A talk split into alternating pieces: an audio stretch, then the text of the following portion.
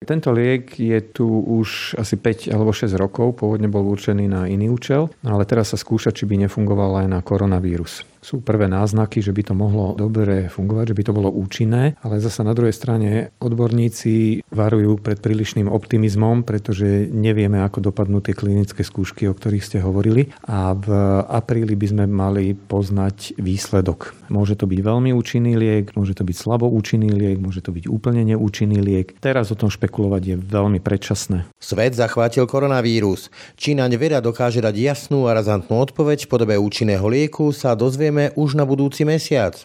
Liek i prípadná vakcína sú ale zatiaľ neisté, preto si treba v boji s koronou kúpiť čas a začať masívne testovať, hovorí renomovaný slovenský vedec Robert Mistrík. Dneska sa testuje rádovo v stovkách a my určite budeme do budúcna potrebovať rádovo v tisíckach, ak nie ešte viac. V prvom rade musíme chrániť zdravotníckých pracovníkov. To je absolútne kľúčové, lebo keď tí nám e, ochorejú a nebude mať liečiť kto pacientov, tak môže vzniknúť ozaj veľmi veľká kríza. Nestačí pred nemocnicami merať teplotu a pýtať sa na anamnézu a klinické príznaky a kde cestovali, to je absolútne nedostatočné. Títo ľudia musia byť chránení nejakými objektívnymi metódami a tieto objektívne metódy to sú testy. A tieto testy sa musia opakovať. To nestačí, že sme ho spravili dnes, tak od zajtra už zasa môžeme jeden z nás byť infikovaný. Koronavírus nás zaskočil a tak Slovensko ako i celú Európu zastihol nepripravených, priznáva Robert Mistrík.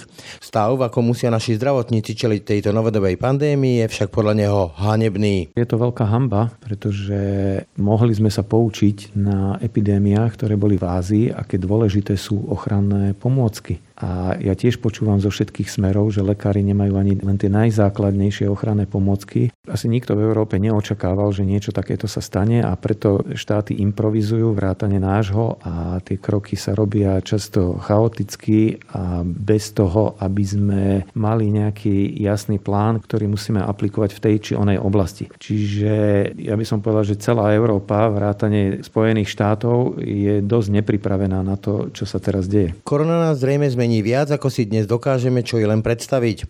Ak nás ale niečomu môže naučiť, tak je to pokora. My dokonale nerozumieme tomuto svetu, ani nikdy nebudeme mu rozumieť. Preto si nemôžeme vyskakovať, že my všetko vyriešime, my všetko vieme, my všetko zariadíme. To je v mojom zmysle tá pokora. Majme úctu tejto obrovskej komplexite sveta, do ktorej patria aj ochorenia, do ktorej patrí aj vírusové ochorenie. My si musíme priznať, že ešte veľmi veľa veciam nerozumieme. Slovensko opantáva čoraz viac koronavírus.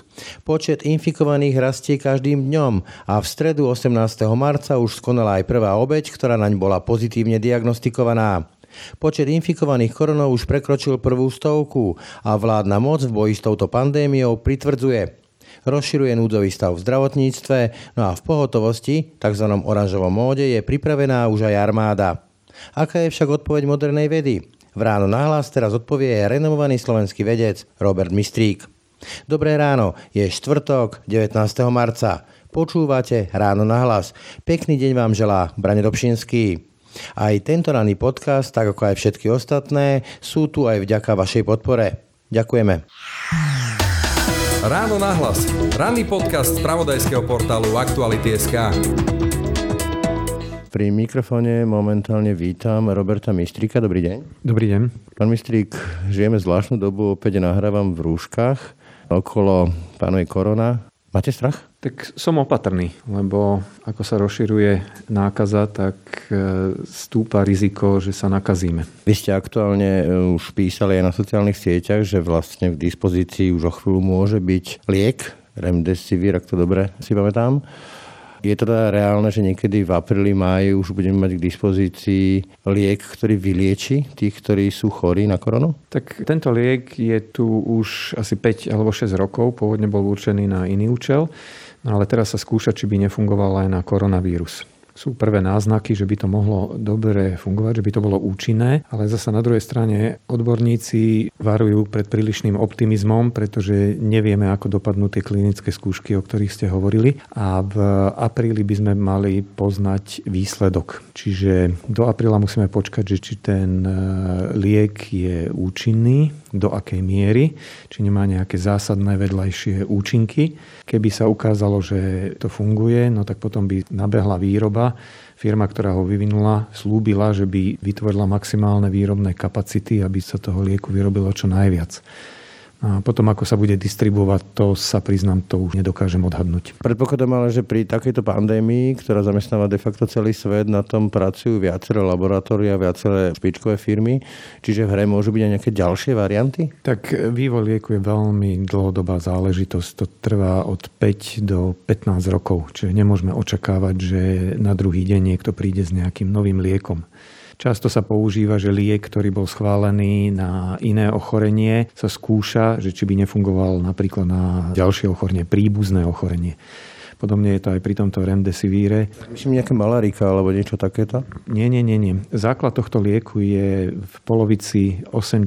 rokov profesor Antonín Holý zosyntetizoval molekulu a pre túto molekulu hľadal uplatnenie na odporúčanie, tuším, jeho belgického kolegu to skúsili, že či by to nefungovalo ako antivirotikum. Ono to fungovalo. Tá firma, ktorá dnes vyrába Remdesivir, to je obrovská firma, mala vtedy len 15 zamestnancov, keď to od profesora Holého kúpila autorské práva. Na no tento liek sa ukázal ako veľmi účinný na HIV.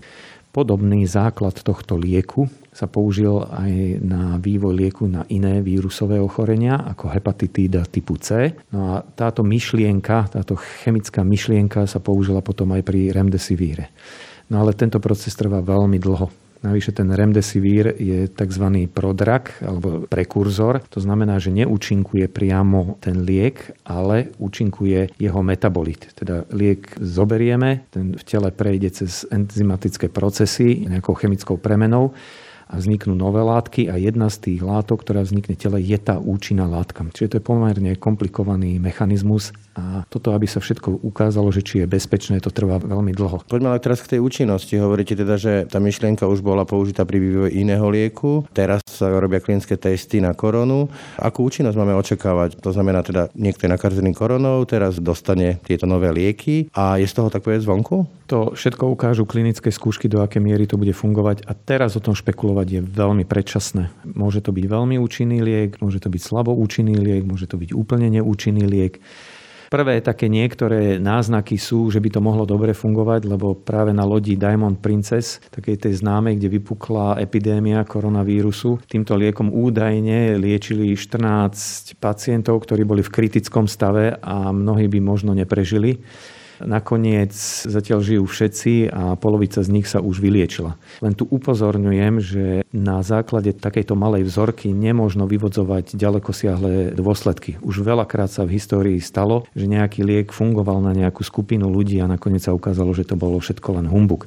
Aj my ľudia máme niekedy takú tendenciu, keď mne alebo vám nejaký známy povie, toto funguje, tak potom z toho robíme hotový zázrak. Chceme veriť. Áno, chceme veriť a potom sa ukáže, že to jednoducho nie je celkom tak. Ľudia majú tendenciu veriť dobrým správam. Toto, o čom hovoríme, je liek, teda účinkuje, alebo mal by, mohol by účinkovať na tých, ktorí sú nakazení, ale čo vakcína? Však máme tu vakcíny voči chrípke a neviem čomu všetkému možnému, predpokladám, že teraz sa na tom pracuje, ale to asi bude beh na dlhšie trate. No, vakcína je v podstate prevencia, aby sme vôbec toto ochorenie dostali.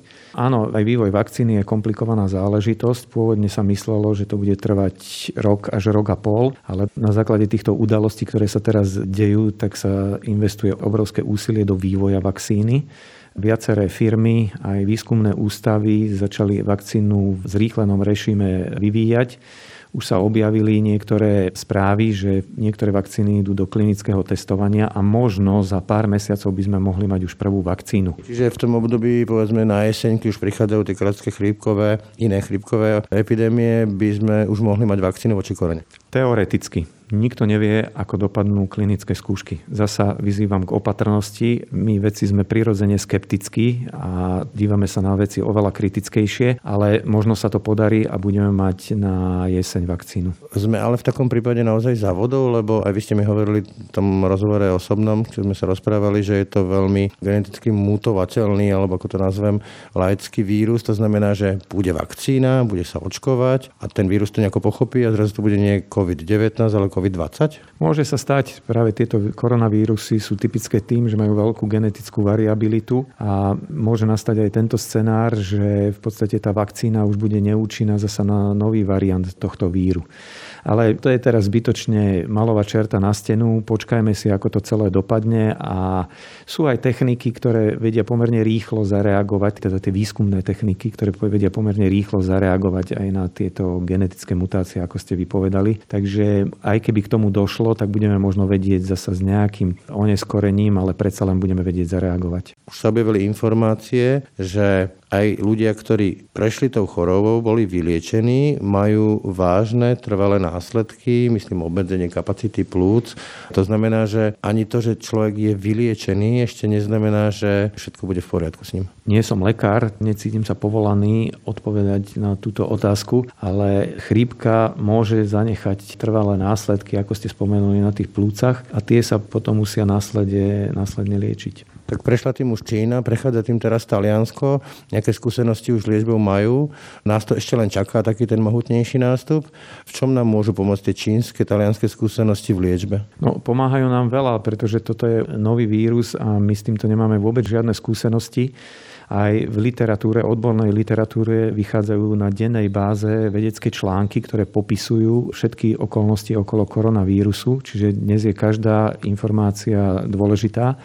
Čo chcem zdôrazniť, my všetci sa musíme opierať o relevantné informácie, pretože aj po internete, aj po médiách sa všelijaké nepotvrdené správy a toto bude len narastať. Je to od hoaxov, úplných klamstiev a lží až po také všelijaké skreslené informácie. Čiže aj vedci sú dneska opatrní, keď posudzujú nejaké informácie, ktoré prichádzajú zo zahraničia. Dávať falošnú nádej. Áno, ale tie skúsenosti, ktoré majú azijské krajiny, sú pre nás nenahraditeľné, pretože minimálne tam môžeme študovať, aký bol náraz toho vírusu, aké oni prijali opatrenia na zabránenie šírenia aké oni príjmajú medicínske opatrenia na to, aby liečili pacientov a tak ďalej. Čiže to je napríklad jeden z dôvodov, prečo vlastne ťaháme ten čas, aj tú izoláciu, obmedzením prevádzky tu na Slovensku a tak ďalej, lebo každý deň je dobrý na to, aby sme o tom vedeli viac a viac. Tak my žijeme v jednej humánnej spoločnosti a život je to najcennejšie, čo všetci máme. A tieto opatrenia nám pomáhajú zachraňovať životy. To je to úplne najdôležitejšie. A čím viac budeme spomalovať šírenie epidémie, tým je väčšia šanca, že menej ľudí to postihne. Takže preto všetky tie opatrenia sú dôležité. No ale aj tak musíme byť veľmi obozretní, pretože aj keď sa to natiahne v čase, alebo keby sme to dokonca aj úplne že vymazali, alebo tá epidémia skončila, kedykoľvek zasa môže tá epidémia nabehnúť, že môže vzniknúť lokálne ložisko a môže sa to znova rozšíriť. Preto je veľmi, veľmi dôležité, aby sme pripravili masívne testovacie kapacity, aby sme tento vírus vedeli dobre detegovať. Hovoríte o tom testovaní, vy ste vlastne odborný garant aktuálne nadácie, ktorá by mala vlastne aj zakúpiť také tie moderné testovacie automatické zariadenia. Čiže ako by to testovanie mohlo a malo vyzerať? No, dneska sa testuje rádovo v stovkách a my určite budeme do budúcna potrebovať rádovo v tisíckach, ak nie ešte viac. Existujú dva typy testov. Jeden je rýchlo test, ktorý trvá pár minút. Je to tzv. protilátkový test. Už som zachytil správy, že jeden veľký elektronický internetový obchod má pripravené tieto testy. Tu tiež chcem vyzývať k opatrnosti a musíme vysvetliť ľuďom správne interpretovať tieto testy. Naraža, prepáčte, že vás preruším na tú falošnú negativitu, že či to neukáže predčasne, že ten človek je zdravý, aj keď nie je zdravý. Áno, tieto testy majú svoju chybovosť a ako ste správne povedali, že sú to falošne negatívne výsledky, teda test vám povie, že nie ste infikovaní a pritom ste infikovaní v skutočnosti, alebo falošne pozitívny, to znamená, že test vám povie, že ste infikovaní a v skutočnosti nie ste infikovaní. A na toto treba myslieť. Tento test nie je veľmi presný. Navyše protilátky v tele môžete mať, aj keď ste prišli nejakým spôsobom do styku s týmto vírusom, alebo už to ochorenie vo vás odznelo. Tieto protilátky nejakú dobu, nevieme akú dlhú, ešte v sebe stále budete mať. Ale tieto testy majú svoj význam, lebo lepšie mať aspoň takúto informáciu ako vôbec žiadnu, či ja ich nechcem zatracovať. Len ich musíme vedieť správne čítať a nebrať to za úplne 100% informáciu. Preto potom musí nastúpiť ďalší test, Práve chcem spýtať, teda, že musia byť aj testy, ktoré sú naozaj spolahlivé. Povedzme, naražam taký príklad, máme tu aktuálne slovna, energetické podniky, lekári, proste kľúčoví ľudia v štáte a tí musia pracovať. A u nich musíme vedieť, že či sú v poriadku, či sú zdraví. Presne tak. Prichádza už potom presnejší test, lebo ani ten nemá 100% presnosť, či v biologickom, biochemickom, alebo v chemickom, alebo v analytickej chémie neexistuje 100% správnosť, tým sa musíme jednoducho zmieriť, ale tento test, o ktorom teraz budem hovoriť, ten je oveľa presnejší je založený na genetike, teda my detegujeme virálnu DNA špecifickú pre daný vírus. Preto je tento diagnostický test je oveľa lepší. Tento test je ale náročnejší, trvá dlhšie, pretože tam musíme spraviť tzv. 40 cyklov, kde každý cyklus trvá 5 minút, čiže to je dokopy asi 3,5 hodiny. Navyše závisí o tom, aké máme prístrojové vybavenie. Buď to robíme manuálne, ručne, vzorku po vzorke, alebo budeme mať v budúcnosti automatické zariadenia, ktoré toto budú robiť v dávkach. Prístroje nemáme? Podľa mojich informácií tieto prístroje nemáme. Práve to bola jedna z motivácií, aby sme založili tento fond a pomohli v prípade aj kúpiť jeden z takýchto prístrojov. Ako rýchlo to vieme urobiť tú kúpu a ešte by som doplnil, ten test potom vyzerá pre toho človeka ako, že čo sa mu zoberie a koľko ho to času stojí. Veľmi dobrá otázka. Najprv povedzme odber tejto vzorky. Ten prvý rýchlo test, ten protilátkový, o ktorom som hovoril, to je vzorka z krvi, čiže si pichneme do prsta a nejakú takú platničku tú krv aplikujeme a do pár minút vidíme ten výsledok. Ten druhý, ten genetický tzv. PCR test alebo PCR test, ten sa robí z výterov z nosa alebo z nosohltanu lebo tam je najväčší výskyt vírusov, preto odoberáme z týchto častí tela. No a to sa potom, ako som hovoril, to sa potom ďalej spracováva a na základe toho sa vyvodia závery. Kedy vieme rozbehnúť nejaké také masívnejšie testovanie práve povedzme u tých kľúčových ľudí a potom postupne, neviem, všetkých? No, ako sme začali byť na poplach, ja aj moji niektorí iní kolegovia, tak sa veci už začali dávať do pohybu a už viem, že aj štát začína v tomto niečo robiť, lebo toto by mala byť primárne úloha štátu. No ale táto nadácia chce tomu pomôcť. My tu máme veľa súkromných laboratórií a máme tu aj štátne zariadenie, ktoré by boli schopné robiť tieto testy. Čiže tá nadácia má tomuto pomôcť, aby sme skvalitnili a urýchlili a zefektívnili túto diagnostiku.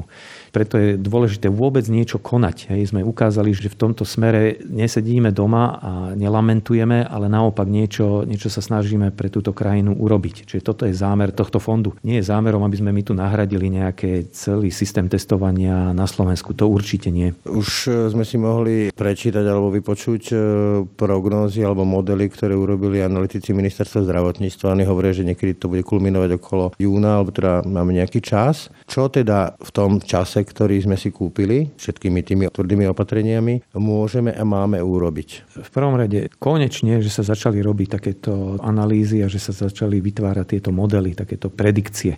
Dosiaľ sme nemali nič a varili sme z vody a riadili sme sa pocitmi, čo nebolo správne. Včera Inštitút zdravotnej politiky zverejnil prvý takýto model a prvý takýto odhad nie je vôbec jednoduché odhadovať, čo sa vlastne bude diať v najbližšej alebo v dlhšej budúcnosti. Hej, ako. Je to len odhad, nemôžeme ho brať úplne ako za bernú mincu, že takto to bude. Samozrejme nie, to oni ani netvrdia, ale títo ľudia z IZP urobili dobrú robotu, že konečne začali.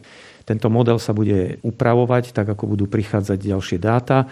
Aj odborníci sa k tomu budú vyjadrovať, hovorí sa k tomu, možno ak ten model potrebuje nejaké úpravy, tak sa tieto úpravy príjmu. No a tento model nám pomôže aj v tom, aby sme vedeli sledovať, že či tie opatrenia, ktoré boli prijaté, nabiehajú a čo budeme musieť v blízkej budúcnosti urobiť. Vrátim sa k tej otázke. Dobre, takže máme kúpený nejaký čas tými opatreniami. Môžeme ich sprísňovať presne podľa toho, čo nám ukážu dáta z tých modelov ale niečo robiť môžeme a máme. Čo teda primárne máme? Hovoríte testovať, plošne testovať a čo ešte? Prípadne to testovanie, ako by malo vyzerať, neviem, podľa nejakých ročníkov alebo podľa toho, čo tí ľudia robia, či sú teda kľúčoví pre štát, v ktorých segmentoch a podobne. Ak by som mal ja odpovedať, čo všetko máme za tento čas urobiť, tak to by sme tu boli asi týždeň a priznám sa vám, že nie som odborník na všetky oblasti spoločenského života, ktoré treba začať teraz urgentne riešiť. Tých vecí je veľmi veľa. Ale ten čas nám pomáha vyriešiť alebo sa venovať veciam, ktoré by sme v rýchlosti nevedeli urobiť. Čiže to je jednak, aby na to bol pripravený náš zdravotnícky systém, aby bolo zaručené zásobovanie potravinami obyvateľstva, aby sa začali riešiť aj ekonomické problémy, ktoré z tejto krízy vyvstanú. Čiže tu je veľmi veľa vecí a veci sa vždy riešia lepšie, keď máme na to viac času, ako keby sme boli zaskočení a mali to vyriešiť do zajtra. Sa vrátim k tomu testovaniu. Ako by ste navrhovali vy to testovanie? Teda ísť povedzme podľa tých segmentov, že lekári, sestričky, zdravotný personál plus kľúčové pozície štáte plus čo viem, policia, armáda plus, ja neviem, slovná v elektrárne, plinárne a tak ďalej? V prvom rade musíme chrániť zdravotníckých pracovníkov. To je absolútne kľúčové, lebo keď tí nám e, ochorejú a nebude mať liečiť kto pacientov, tak môže vzniknúť ozaj veľmi veľká kríza. A oni si to zaslúžia, aby ich štát ochránil aj týmito testami. Nestačí pred nemocnicami merať teplotu a pýtať sa na anamnézu a klinické príznaky a kde cestovali. To je absolútne nedostatočné. Títo ľudia musia byť chránení nejakými objektívnymi metódami a tieto objektívne metódy to sú testy. Existuje veľmi veľa kľúčových povolaní, ktoré zaručujú v podstate bazálne fungovanie štátu. A týchto ľudí tiež musíme chrániť. Presne tak, silové zložky, hasiči, policajti, záchranári a tak ďalej. A zrejme, keby sme sa dlhšie zamysleli, tak by sme vedeli vymenovať oveľa širšiu skupinu ľudí, ktorá musí byť chránená týmito testami. A tieto testy sa musia opakovať. To nestačí, že sme ho spravili dnes, tak od zajtra už zasa môžeme jeden z nás byť infikovaný. Čiže preto treba tieto kapacity zásadným spôsobom rozšíriť. Ale máme na to kapacity, alebo povedzme, že keď sa kúpia tieto prístroje a k tomu sa postaví aj štát, ako odporúčate, tak máme kapacity, aby sme toto zvládli. No tak to je oveľa komplikovanejšie. Tam nejde len o to, či máme testovacie kapacity, veď my musíme zaručiť celú tú logistiku testov. Musia sa nakúpiť tzv. testovacie kity, výterové kity. To musí byť integrované, toto musí všetko niekto riadiť. My tým ľuďom musíme vedieť tieto výsledky nejakým nejakým spôsobom oznámiť. Práve teraz pracujeme so skupinou ľudí, ktorí sa tomuto rozumejú, ako toto celé dať dokopy, dať tomu nejaký farplán, dať tomu nejakú formu a navrhnúť celý systém, ako by to malo fungovať. Lebo dosiaľ sa to veľmi nedialo a nemá to jedného generála, nie je to centralizované a v tomto prípade je to kľúčové, aby to nebolo ad hoc, chaoticky, že si robí nejaké laboratórium svoje testy. Čo je v poriadku, že oni v podstate teraz vykonávajú tie testy, ktoré sú životne dôležité, len toto musí mať nejaký systém. Vás to nešokuje, lebo povedzme, keď sme odchovaní na tých filmoch katastrofických, kde prezidenti americkí vyťahnú šanon, kde je napísané tento typ krízy alebo tento typ krízy, máme tu Jaslovské bohunice, elektráren, takisto tam musia mať manuály, čo sa bude deť, keď sa niečo deje. Ako to, alebo ako vnímate to, že tu také niečo ukázalo, že na to asi nie sme dobre pripravení? No, tu by som eh, použil slova predsedničky Európskej komisie Uršali von der Leyen, ktorá povedala, že všetkých nás táto kríz eh, zaskočila nepripravených asi nikto v Európe neočakával, že niečo takéto sa stane a preto štáty improvizujú vrátane nášho a tie kroky sa robia často chaoticky a bez toho, aby sme mali nejaký jasný plán, ktorý musíme aplikovať v tej či onej oblasti. Niektoré azijské krajiny boli na to oveľa lepšie pripravené, pretože oni už zažili takéto epidémie, napríklad Tajván alebo Južná Kórea. A tí, keď vypukla epidémia, okamžite zakročili a utlmili túto epidémiu. Čiže ja by som povedal, že celá Európa, vrátane Spojených štátov, je dosť nepripravená na to, čo sa teraz deje. No dobre, ale naozaj, ako keď si tu svoj pomocne šijeme rúška, zdravotníci ich nemajú v tej prvej línii, čo to vypovedalo o našom štáte? No je to veľká hamba, pretože mohli sme sa poučiť na epidémiách, ktoré boli v Ázii, aké dôležité sú ochranné pomôcky. A ja tiež počúvam zo všetkých smerov, že lekári nemajú ani len tie najzákladnejšie ochranné pomôcky. Navyše teraz nie je celkom jasné, ten vírus sa pravdepodobne do tela dostane aj cez oči a cez iné sliznice a takto treba patrične tých lekárov a zdravotnícky personál treba ich chrániť. No, lebo sú samozrejme nenahraditeľní ale teraz už ako nemá zmysel plakať nad rozliatým liekom, teraz treba konať a týmto zdravotníckým pracovníkom treba tieto prostriedky dať k dispozícii a to čo najrychlejšie. Budete konať. Druhým veľkým aspektom, ktorý môže paralizovať spoločnosti je okrem toho vírusu aj panika, strach, zlé informácie. Už som si mohol čítať na sociálnych sieťach takéto zľahčovanie typu, no však na chrípku zomiera oveľa viac ľudí a neviem, e, v Británii nerobia nič. Prečo sa máme teda tak strašne báť tohto typu víru? No, už aj v Británii začali podnikať kroky na spomalenie šírenia koronavírusu, čiže už aj Británia je v tomto. No, ako som povedal, my sme humánna spoločnosť a v prvom rade by sme mali chrániť životy a zdravie ľudí. To je to najdôležitejšie, čo jedna moderná spoločnosť, to je najdôležitejšia kvalita, ktorú má moderná spoločnosť a od tohto sa to všetko odvíja. Prečo sa teda vlastne tak strašne máme báť korony? Lebo ja si naozaj nepamätám, aby sa spoločnosť tak vystrašila a začali sa robiť tak tvrdé opatrenia ako teraz. Videli sme to v Číne, videli sme to v Taliansku, že to má svoje dôsledky. Tam zomierajú ľudia a to môže položiť celé regióny až krajiny. Preto celý svet vidí, že keby sme nič nerobili, mohlo by to dopadnúť veľmi zle. A ja teda odmienam taký darwinistický spôsob, že prežije len ten najsilnejší, takto jednoducho civilizovaná spoločnosť nemôže fungovať my musíme chrániť aj starších, aj slabších, aj rôzne iné komunity. Nemôžeme ich nechať len tak na pospas a uvidíme, ako to dopadne. Keď hovoríte o tých e, slabších komunitách, tak vieme, že v zásade starší ľudia sú ohrození, ale povedzme máme tu aj komunity ako rómske marginalizované osady, potom tu máme bezdomovce a tak ďalej. Ako ich chrániť? No, priznám sa, ja už nie som odborník na to, ako riadiť e, karanténu, či v menšej alebo vo väčšej škále, ale tak taký sedliacký rozum hovorí, no, že najlepšie bude odizolovať túto skupinu, pretože sa ukázalo, že raz keď ten vírus preskočí do jednej krajiny, tak v podstate ten problém sa vytvorí v danej krajine. Tam dochádza k tomu najväčšiemu šíreniu, čiže tam treba podniknúť kroky. A jedný z tých krokov je ten, ktorý aj dnes zažívame a to je karanténa alebo izolovanie rizikových oblastí. Myslíte si, že teraz je zlomová doba, ktorá hovorí o tom, že sa asi budeme budeme musieť možno naučiť žiť v takomto type spoločnosti, že nás to tak zmení, že sa budú opakovať tento typ kríz celá tá globalizácia sa radikálne zmení? Myslím si, že už budeme lepšie pripravení a budeme mať oveľa lepšie nástroje, ako zvládať takéto krízy.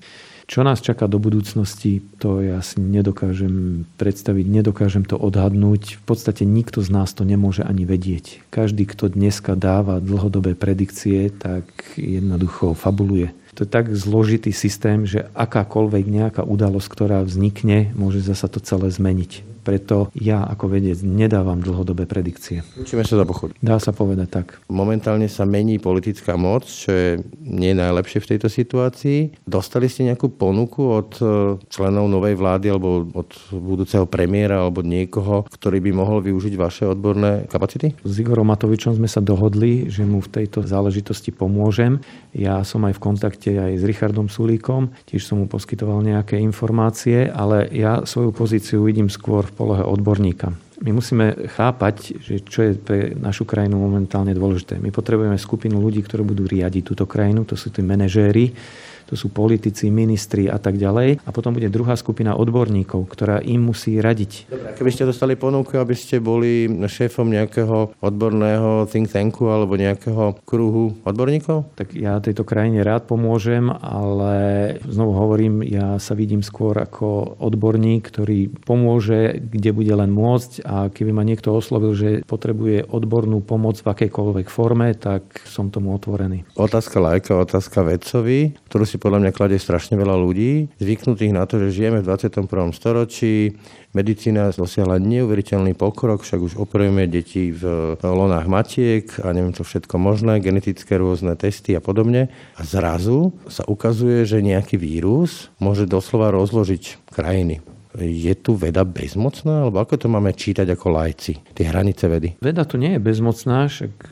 dnes máme testovacie nástroje, vyvíjajú sa vakcíny, my sme dokázali, ľudstvo dokázalo vyvinúť vakcíny aj na iné vírusové ochorenia.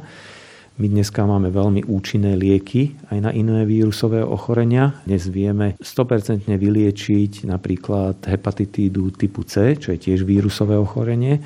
Čiže veda dosiahla pomerne veľký pokrok. Neznamená, ale že sme vyriešili všetky problémy. Dodnes nevieme, aký je mechanizmus vzniku Alzheimerovej choroby, tápame pri Parkinsonovej chorobe a tak ďalej. Čiže ešte veľmi veľa víziev pred nami, ktoré budeme musieť vyriešiť. Čiže toto nás môže aj ako lajko naučiť istej pokore aj voči očakávanie voči vede. Viete, ja považujem pokoru za úctu k zložitosti. Pre mňa je pokora, že jednoducho nie som schopný obsiahnuť všetky scenáre my dokonale nerozumieme tomuto svetu, ani nikdy nebudeme mu rozumieť. Preto si nemôžeme vyskakovať, že my všetko vyriešime, my všetko vieme, my všetko zariadíme. To je v mojom zmysle tá pokora. Majme úctu tejto obrovskej komplexite sveta, do ktorej patria aj ochorenia, do ktorej patrí aj vírusové ochorenie.